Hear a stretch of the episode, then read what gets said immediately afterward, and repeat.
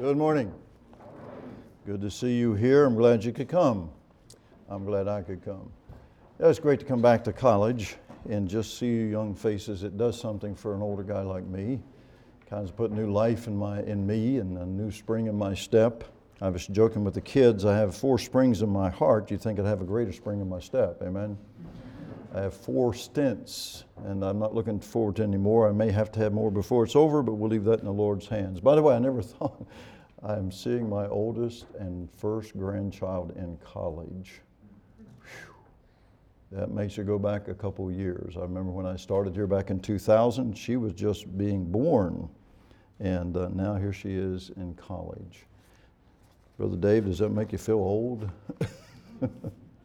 I don't feel old, folks. I feel young, honestly. You know, um, when I was a kid, I was born and raised in the hollers of West Virginia, out in the country, out in the boondocks. I took my son in law, I don't know, I think uh, Samantha was in that ride, but she forgets about out where I lived. Uh, I used to walk two miles to catch the bus to get to school. Not to school, I walked two miles just to catch a bus to ride to school. And of course, two miles back. And some, some guys would joke and say, Well, I used to have to walk to school uphill both ways. And I said, I did. I had to go across a huge, you would call it a mountain, we called it a hill, but you had to walk up one side in the morning, you had to walk up the other side in the evening, so I had to walk uphill both ways to get home.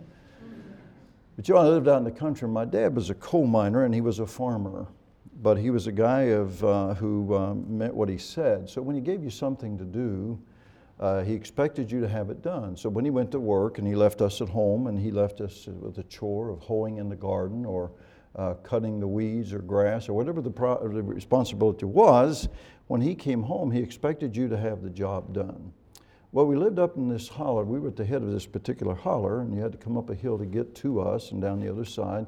There was an old wooden bridge there, and you could hear him when he would come. He'd hit that bridge, and then he would speed the car up to get up the hill. And it's funny how you could tell it was his car. Now, I'm going to tell you, if, God, if Dad gave you something to do, and you didn't have it done, you didn't want to hear that car coming because you knew what the consequences were going to be. And he didn't mince words and he didn't mess around. He applied the Board of Education to the seat of knowledge.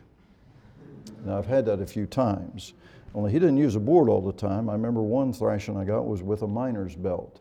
That was not good. I did the St. Vitus dance. I mean, I was yelling, screaming, jumping, and crying like crazy for him to quit. But I learned something. You better do what you're told, or there are consequences.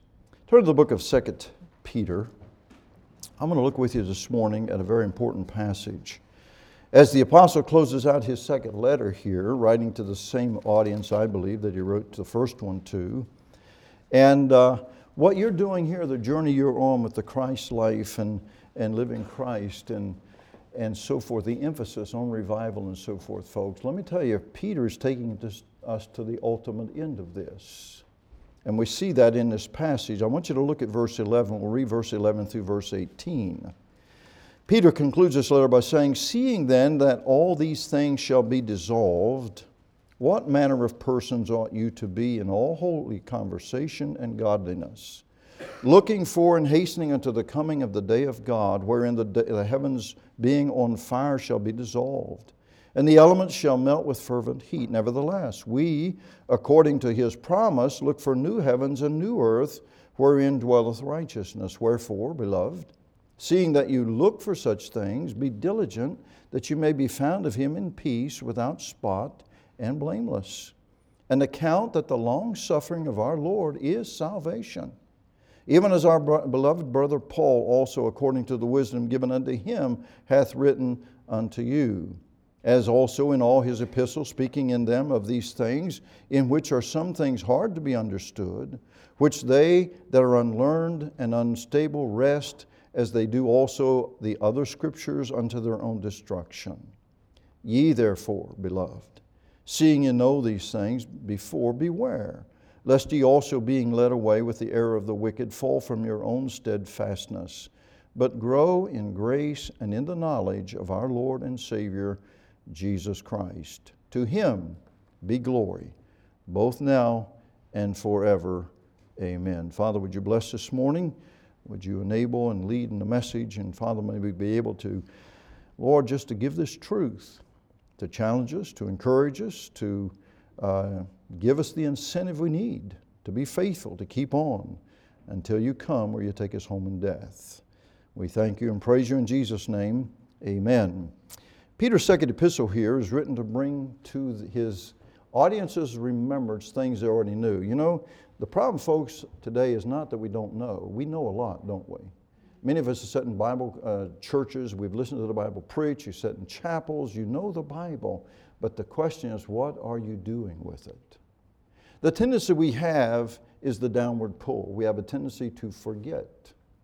We have a tendency to take for granted, to become lax and, and uh, negligent and complacent and comfortable.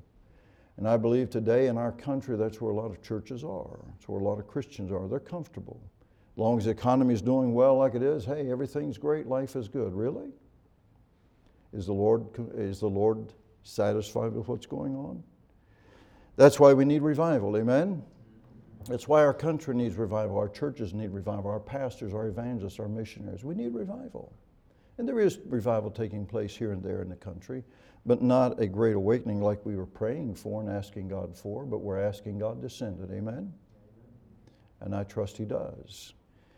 And we should be looking for it and expecting it. But here Peter's talking about the fact that these people knew some things but he's bringing them to remembrance. And that's a key word in this epistle the word remember, remember, remember. God wants you to remember some things. You know, your pastor preaches messages, and sometimes he preaches the same things, maybe in a different approach, a different passage. But you say, I've heard this before. Yes. But you know, there's some things that bears repeating over and over and over again. Amen? Because we have a tendency to forget. And God wants you to remember some things. And here in this passage, he's wanting you to remember a tremendous event that's still yet future, that's coming. As sure as you're sitting here, it's coming. The scoffers mock and they laugh and they scorn. Oh, yeah, where is it? You've said this for 2,000 years. Where is he? He's coming. You can bank on that. He's coming when the time is right. When the moment comes, and only the Father knows when, He'll say, It's time and you'll hear the shout. Amen? The voice of the archangel, the trump of God. And the dead in Christ shall rise first, and then those who are alive and remain shall be caught up together with them in the clouds. I believe the theme of this third chapter right here is that very thing. You look back in verse 4 and saying, Where is the promise of his coming? Where is the promise of his coming? Things have gone on and continue to go on as they were. So, the question for us this morning, young people, is we know this truth. What are we doing to get ready for it? And the tendency oftentimes for people is think, well, it's down the road. It's down the road. It's got to be down the road. Look, we've been saying that for 2,000 years. It's down the road. Folks, do you realize we're getting close to the end of the road? Are you not watching and listening and observing what's going on around, not just in our own country, but in the world? I believe we're getting close. I don't know when. I can't set dates. Nobody can. But I'm here to tell you, friend, he's coming. And I believe a lot of Christians are going to be caught off guard, not ready for it, even though they know they should be. The imminent return of our Lord Jesus Christ is a Bible truth that will come to pass, and I believe in the near future as we see what's happening around the world. But there's no doubt that the theme here that Paul, Peter is dealing with in the third chapter is this very thing. And he wraps it all together in that period known as the day of the Lord. The day of the Lord. The day of the Lord is initiated with the rapture, the resurrection of the church, and begins with what is known as the tribulation period. But it's not only confined that I believe it's used also to encompass not only the tribulation period, but the millennial period all the way up to eternity with the white, great white throne judgment and the conclusion of everything, and then the new heaven and new earth, which Peter brings out in this, in this text the new heaven and new earth. So, let's look at what Peter has to say here and consider his admonition to the Christians of his day in light of the coming of our Lord Jesus Christ. Go back to verse 11 and 12. We see here that the believer should be more Christ like, more Christ like. And that's what the emphasis here is on. Being like Christ, being Christ like, letting Christ live through you, and so on. But notice back in 3, uh, verse 3 to 6, the scoffers. You're always going to have them. they mock, and they scorn. Verse 3 Knowing this, that there shall come in the last days scoffers walking after their own lust, and saying, Where is the promise of his coming? For since the fathers fell asleep, all things continue as they were from the beginning of cre- the creation. For this, Peter says, they willingly are ignorant of, that by the word of God the heavens were of old, and the earth standing out of the water and in the water, whereby the world that then was, being overflowed with water, perished. But the heavens and the earth, which are now by the same word, are kept in store, reserved unto fire against the day of judgment and perdition of ungodly men. The scoffers. They're always around, they'll always be around. But notice what he said they are willingly ignorant. This summer in our vacation Bible school, we did an adult class as we normally do, and we did it on the theme of the uh, DVD series that uh, Genesis, uh, uh, the uh, Creation Museum put out, Answers in Genesis, on animals that defy evolution. How many of you have ever seen those DVDs? If you haven't, you need to watch them. They are fantastic.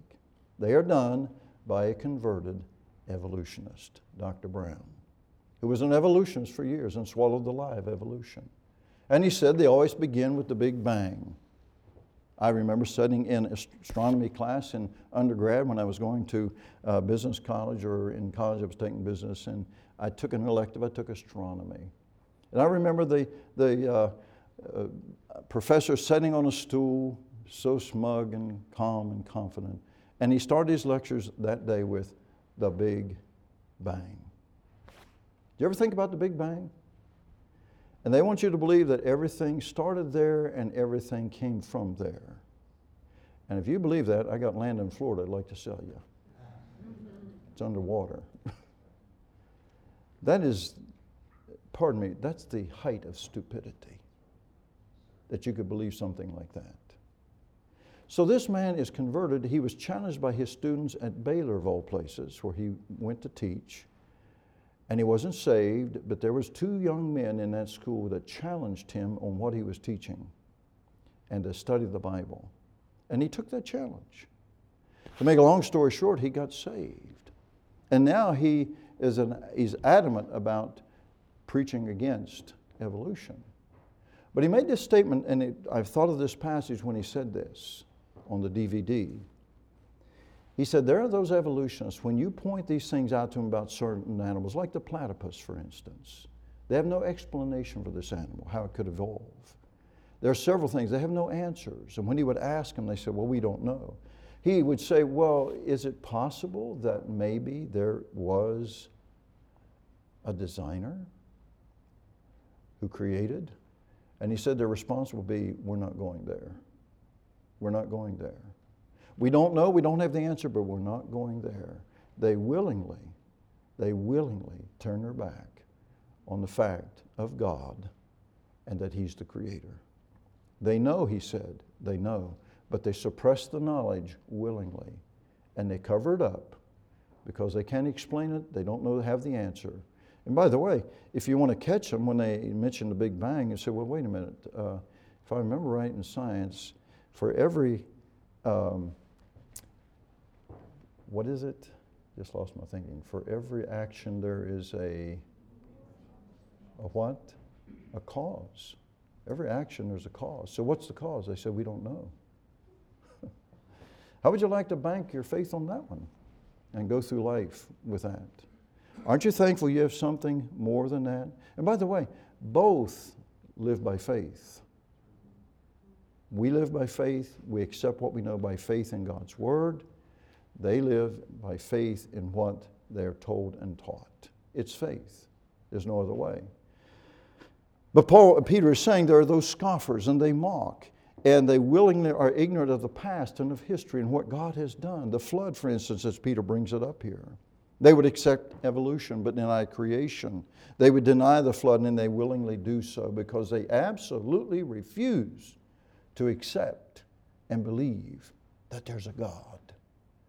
Because if they do, as I heard the testimony of one dying evolutionist, a humanist, an atheist, he said, I've been an atheist all my life because he said, if I believe there's a God, then I'm going to have to answer for my sin. and he died that way. Well, he soon found out there is a God, and he will answer for his sin, and he will be judged for it. The scoffers are always going to be there, folks. Don't let them get to you. Don't let them uh, uh, make you feel that you're inferior to them. You're not. So we see the scoffers mock, but in verses 7 to 10, we see the scriptures speak. And look what God says in His Word, beginning with verse 7. But the heavens and earth, which are now by the same word, are kept in store, reserved unto fire against the day of judgment and perdition of ungodly men. But, beloved, be not ignorant of this one thing that one day is with the Lord as a thousand years, and a thousand years as one day. The Lord is not slack concerning his promises, some men count slackness, but is long suffering to usward, not willing that any should perish, but that all should come to repentance. Peter says, I want you to understand something. God is not slack concerning his promise. The worlds and everything we know, my friend, is upheld by the word of his power. We see that again in Hebrews chapter 1 and verse 3. Kept. The idea of kept means it's treasured up, it's stored up, it's reserved, it's set apart, it's destined for, it's under the control of our Creator. Amen. And the Lord Jesus Christ holds it all together. You ask the, the scientist, can you explain the atom? Can you tell me how it stays together when the elements that make it up are repelling each other? Did you ever think about this? So, what holds it together? They don't know. You know, you ought to, we ought to know. God holds it together. And just as He holds it together, my friend, one day, I believe what Peter is talking about, God is going to let it loose. And you're going to see what happens. He's going to melt the elements, everything that man has ever had anything to do with, ever touched is going to be absolutely, totally incinerated, annihilated, gone. And we're going to start over with a brand new heaven and a new earth where man has never sinned. Aren't you looking forward to that day? Hey, we have a lot to look forward to, don't we? What a day that's going to be. That's way down the road after all of the, all of the tribulation and the millennium, but it's coming as sure as you're sitting here this morning. But it's kept unto fire against the day of judgment and perdition of ungodly men. This world has a destiny, the unsaved have a destiny, and it's not a good one, it's fire. Those who are lost will end up in the lake of fire. But God is going to let the fire go. He's not going to destroy it by water again. He made that clear. He gave us the rainbow in the sky to uh, show us His covenant, His promise that would never happen again, but He did not say it wouldn't be destroyed. The next time it will be destroyed by fire. And one day, notice, you say, well, it's been so long. Have you not looked at verse 9? A day is, or verse, uh, yeah, verse uh, 10, a day with the Lord, uh, where are we at? Verse 8. A day with the Lord is, is like what? A thousand years. And a thousand years is as so, with the Lord, how long has it been since the Lord Jesus was crucified, buried, rose again, went back to heaven? How long has it been? A couple days. So, what are you worrying about? To us, it's long. To God, time is not a factor. It's only been a couple days. And God will do what He's going to do when He's ready to do it, when the time is right to do it. How much more time we've got, I don't know. Nobody knows. Only God knows. But we know what the Bible says is true, do we not? And we know that it's going to come, it's going to happen. So the scriptures tell us that, and we must believe that. The Lord is not slack concerning his promise. That idea of slackness, he is not slack concerning his promise. In other words, he's not slow, he's not delaying, he's not putting it off, he's waiting. And I'll tell you what the unsaved do with why, why God is not, since God is not moving yet. They take his long suffering as condoning what they're doing or allowing what they're doing. That's not what God is doing. Notice what it says His long suffering is salvation. What God is doing, friend, is this God is giving the unsaved, the lost, time and space to repent, to turn to Him and accept His Savior and receive the salvation that He's provided for even everyone if they'll accept it by faith and believe on the Lord Jesus Christ. And He waits but my friend, the day will come when God's anger, which he says in Psalm 103, he will not keep it forever. The day will come when he said, Enough is enough. And it's done. He did that with Canaan, didn't he? But how long? Well, Israel was in Egypt for how many years? Just over 400 years. But the day came. And he made it clear to Abraham that the sin of the land of Canaan was not full yet. But the day came when he said, That's it. And when he said to the Israelites to go in, you destroy everything, every living being, you wipe them out because they've had their time. You ever read in Scripture that they had the knowledge of God in Canaan? There was Melchizedek, the high priest. They had a knowledge of God, but they had turned completely away from that. And they'd gone down the road that our country is going down the immoral depths that we can sink to. And that's exactly what's happening in America right now. We're on the same path every, every uh, civilization has been on. Rome went through it, America's going through it, every civilization has. They reach a peak and they start a downward slide. And it seems like the further they go, the faster it gets, doesn't it? Until finally God says, okay, that's it. As far as it's going. So God is long suffering, and He's not going to do this harshly. He's not going to do it on the spur of the moment. God has a plan. God knows what He's doing. God has given man time. He's giving them space. He's inviting them to come to receive His Son, to be saved, to accept the salvation He offers. Aren't you glad you accepted it? Some of you don't act like you're too glad. you better be thankful you've accepted it. And you've escaped the judgment to come and the wrath to come. I believe the rapture occurs before the tribulation because Paul made it clear we don't have an appointment with wrath, the wrath. And I think God is, is talking about that wrath, day of wrath that's coming called the tribulation period. We're not going through that. Now, some are teaching today that we are going through. I say if they want to go through, Lord, let them go through. I want to go out before it comes. Amen? but some are teaching you they're going to go through a late. I don't believe that personally from the study of Scripture. So we see that the Scriptures does speak. The day of the Lord will come in verse 10. It will come as a thief in the night. What does that mean? Unexpectedly. Going to be a lot of people caught off guard, not ready, not expecting it. And my friend, we're really living our life as a believer today for Christ and allowing Christ to live through us and doing what He says, being obedient and faithful, waiting expectantly for what God has promised is going to happen. Now, we're either going to experience the coming of Christ or you're going to experience death. But either way, you're going to end up with Him. Amen. I would rather see the coming of Christ, wouldn't you? Wouldn't you rather go out of here alive than dead? But if you go out dead, you're still going to end up in heaven with the Lord. But what a day that's going to be. Can you imagine? If you ever wondered about what will happen when He comes and, and the believers, the church is caught out, what's going to happen? Well, if you got any imagination at all, you know, here's a Christian pilot flying a 747 across the ocean. Well, 747 is old, isn't it? Uh, the new Airbus. He's flying the plane across the ocean. The rapture comes. Where do you think he's going? You're going to let, think the Lord's going to let him finish the flight so he can get the plane down and everybody save everybody? No, he's gone. So what happens to the plane? Christians driving down the interstate, 70, 70 miles an hour. Well, some driving 80. Anyway, driving down the interstate, the rapture occurs. Here's a Christian driving the car. He's gone. What happens to the cars? You got imagination? It's going to be chaos. It's going to be chaos. Going to be a lot of questions being answered. What happened to them people? Some are going to think this maybe what I was hearing is true after all.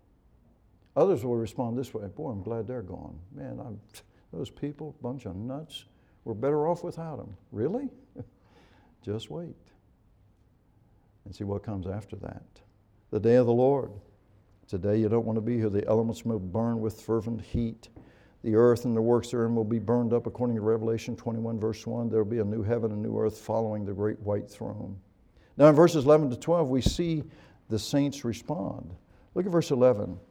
Peter says now, and I'm skimming over this, not in detail, we don't have time, but look at verse 11. Peter says, Now listen, seeing then that all these things shall be dissolved. And that's an interesting word. When we started our Greek studies, we studied the word luo. This is a derivative of luo. It means to let loose, to let go, to loose. He's going to let her go. Dissolved. What manner of persons ought you to be in all holy conversation and godliness? Now, listen, the journey you're on and what you're being challenged with about life. Listen, friend, Peter is talking about this, and he's taking us to the culmination of it. When we're going to meet Christ face to face, have you been preparing for that? Have you been living in light of that truth with the expectation of it? That this is what's going to happen someday? This is real, people. This isn't a fairy tale. This is reality. This is where we're going. This is the journey we are, we're on, and He's taking us to where the end result is the climax. He said, Seeing then you, you, these things shall be dissolved, what manner of people ought you to be in all holy conversation and godliness? In other words, how should you be living in light of this? My friends, you ought to be living for the Lord, amen? You ought to be living what we call the Christ life. Life is not about you and I trying to live the Christian life. Life is about letting Christ live his life through us. I am crucified with Christ. Nevertheless, I live, yet not I, but Christ liveth in me. In the life I now live in the flesh, I live by the faith of the Son of God who loved me and gave himself for me. How can I not live for him now? Amen? Too many Christians living for self enjoying the world and the good life, so to speak. And what shame they ought to experience. He said, Listen, go back to 2 Corinthians chapter 5. 2 Corinthians chapter 5. Listen to the words of the Apostle Paul.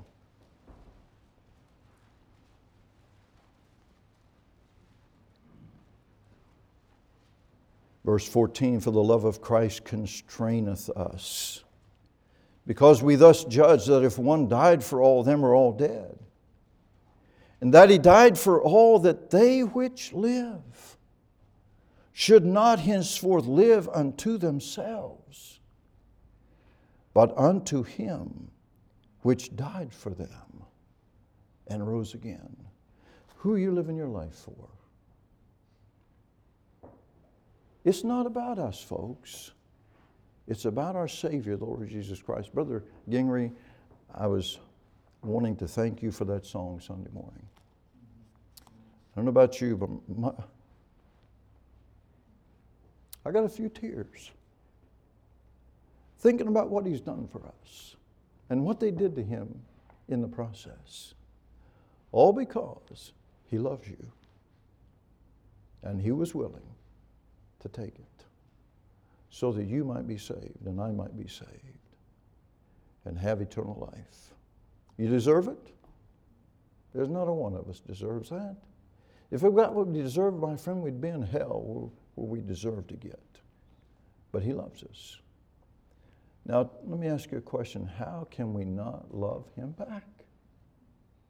How can we just go through life as though it's not that big of a deal? And yet you look around at Christians and you're wondering, what are they thinking?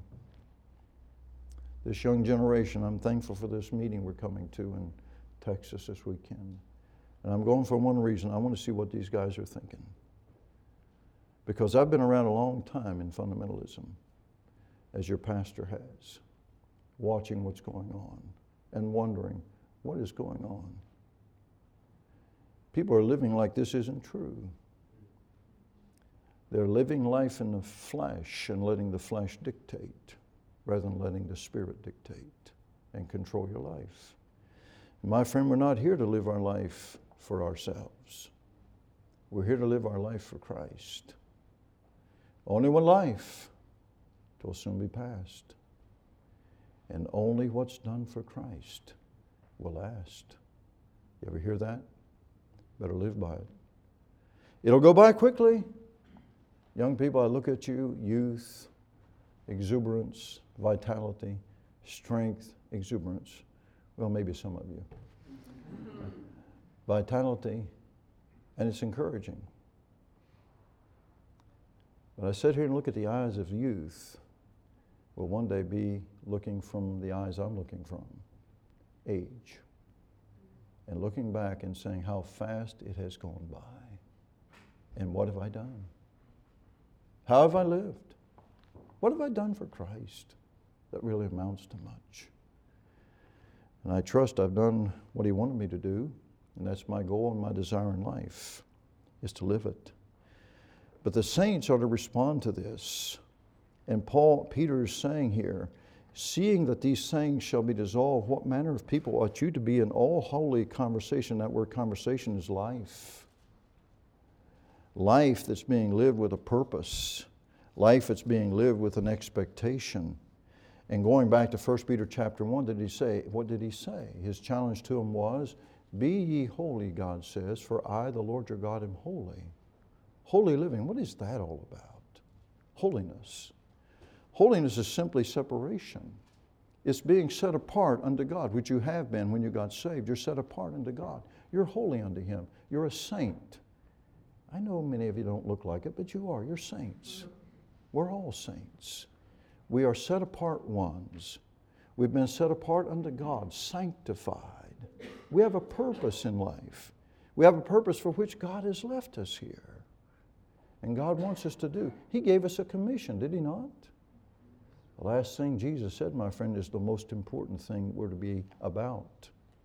Go ye and teach all nations, baptizing them in the name of the Father and of the Holy Spirit, the Holy Ghost. And lo, I'm with you always to the end of the age. We got a responsibility. We got a purpose here. Let's don't fail in this. Amen. The only thing you're going to have when you get to heaven are those you won to Christ that are going to be there because of you and because of me. Everything else is left behind. The works will be rewarded or unrewarded for them, whatever the case might be at the judgment seat of Christ. But as far as taking anything out of this life, my friend, it's only the people you win to Jesus. Amen? So, how many's going to be there and, and thanking you and looking forward to you being there and saying, hey, thank God for you? I thank God the day you came to my house and knocked on the door and told me about Jesus and led me to Christ. I thank God the day you gave me that tract in that grocery store. I took that thing home and I read it and I trusted Christ as my Savior. I thank God for the fact that you gave to missions and sent that missionary over here that told us about Jesus. Hey, friend, that's always going to be important, amen? When you get there. The saints ought to be responding, living a holy life right now in all godliness, godlikeness, living like Him, being like Him. Oh, friend, listen. The coming day of God it's urged by Peter upon his brethren, being at once a characteristic mark of the true Christian and itself a most powerful motive of universal holiness, someone has said. Living for Christ. Secondly, we see in verse 14, let's hurry, hurry along here, the believer should be more committed. Not only being more Christ like, but being more committed. Look at verse 14. Wherefore, beloved, seeing that you look for such things, be diligent that you may be found of him in peace and without spot and blameless, and account that the long suffering of our Lord is salvation. Even as Paul confirmed as well back in Romans chapter 2 and verse 4. That's what this is about. Be diligent. Be diligent. So, what does it mean to be diligent? The idea of that word is earnestness. It means to be in earnest, it means zealous, to hasten to do something, to exert oneself with. Give yourself to it. You look at people that prepare for the Olympics, they do it nonchalantly, don't they? No, my friend, they give themselves to it. And that becomes their life, their focus. And they have a reason for why they don't. They want the gold. And here we have an inheritance.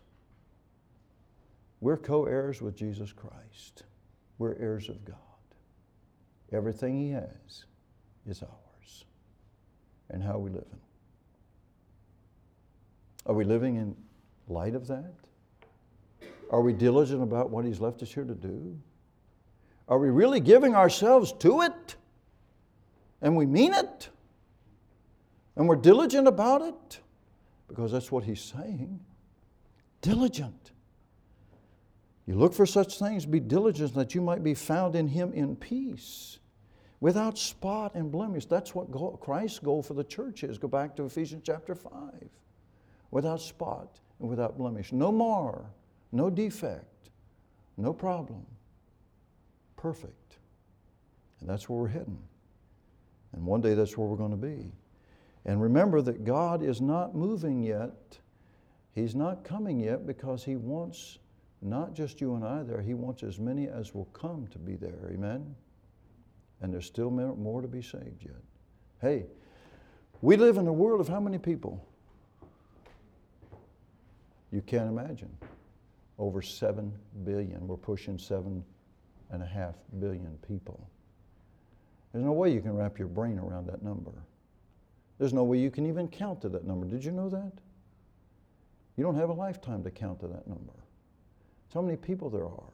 How many of them don't know the Savior yet? How many of them never even heard of Him yet? And yet, what is the church doing about it? What are you doing about it? Do you know less and less young people going into missions? Am I right, Brother Kennedy?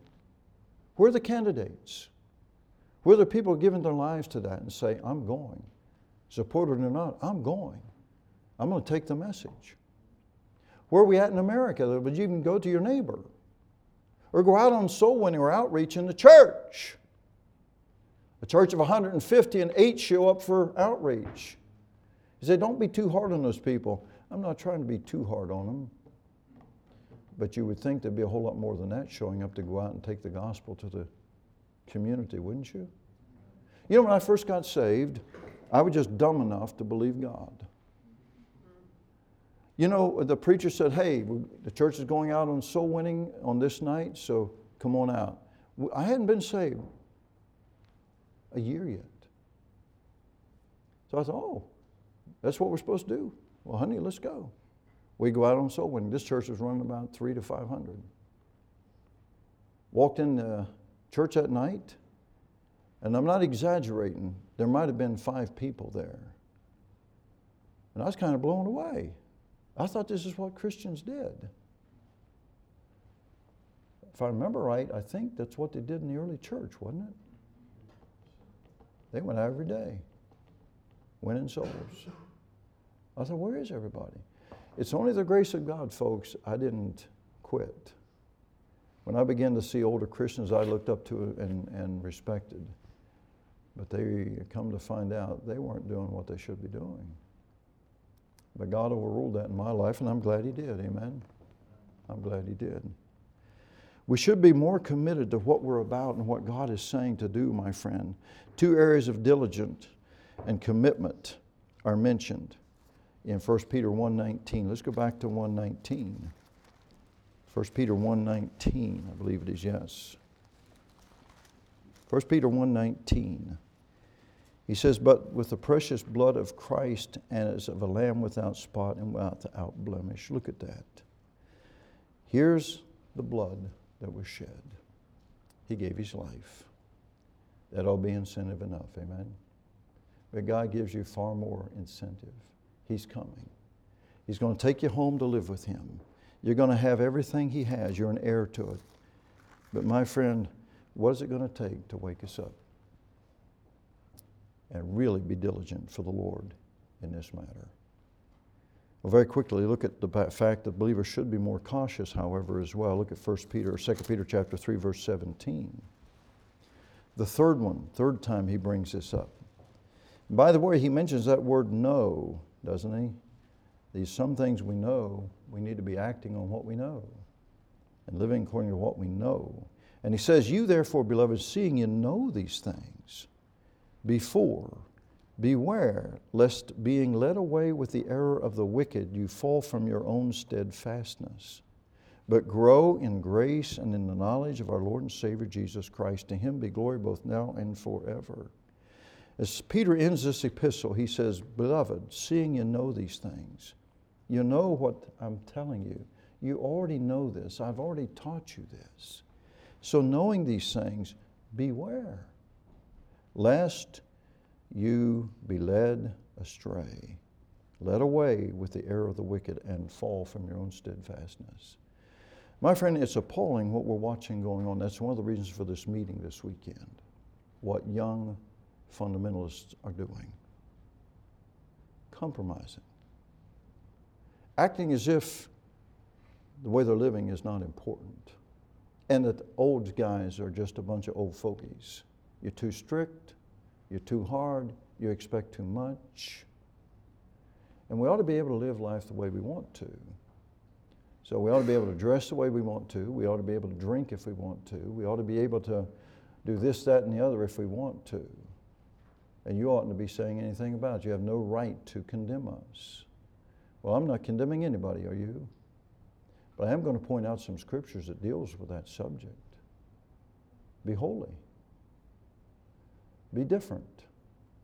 Be set apart so that you can be the light and the salt God intends for you to be in a dark, dismal, dying world. And a lot of Christians have lost their light. It's pretty dim. But thank God for a place like this. Amen. That's why it's refreshing to come here. Reminds me of my early days when I first got into fundamentalism and the school I went to years ago. So I'm kind of refreshed. Amen. Brother Gingery? Kind of refreshing, isn't it? These guys know what I'm talking about. Brother Himes, we're watching the landscape, what's happening, and you just shake your head. And you say, fellows, wake up. Wake up. Quit going that way. Quit listening to the wrong voices. Because many of us remember when new, new evangelicalism came on the scene. Right? This is just a repeat of what they were doing back in those days and leading people into a worldly Christianity. And that, my friend, is what not, God, not what God intended. We're to live in all godliness for our Savior Jesus Christ and walk as He walked, like He walked, act as He acted, talk as He talked, and show the world who Jesus is. And not by being like them, but being different from them. Father, help us tonight, today. Lord, we would like to spend more time in this passage, and it warrants that, of course. Lord, help us to understand what we know we need to be acting upon and living according. But Lord, we need to be diligent about it. We know these things. And God, forgive us where we become complacent about some of these, even sometimes negligent about what we're to be doing and how we're living and how we're fulfilling the Great Commission. So, Lord, bless these students, challenge their hearts. May they go out here with a new and renewed determination and commitment to Jesus Christ. We're not here to live for self, but unto Him who died for us and rose again. And that's our Savior. And we love Him. And Lord, we look forward to the day we're going to see him. So help us to be preparing for that and living in light of that truth in all holiness and godliness. And Lord, to continue to stand and not being swayed and led astray by the error of others, but being faithful and true and obedient to your word, and led and empowered and enabled by your Spirit. In Jesus' name we pray. Amen.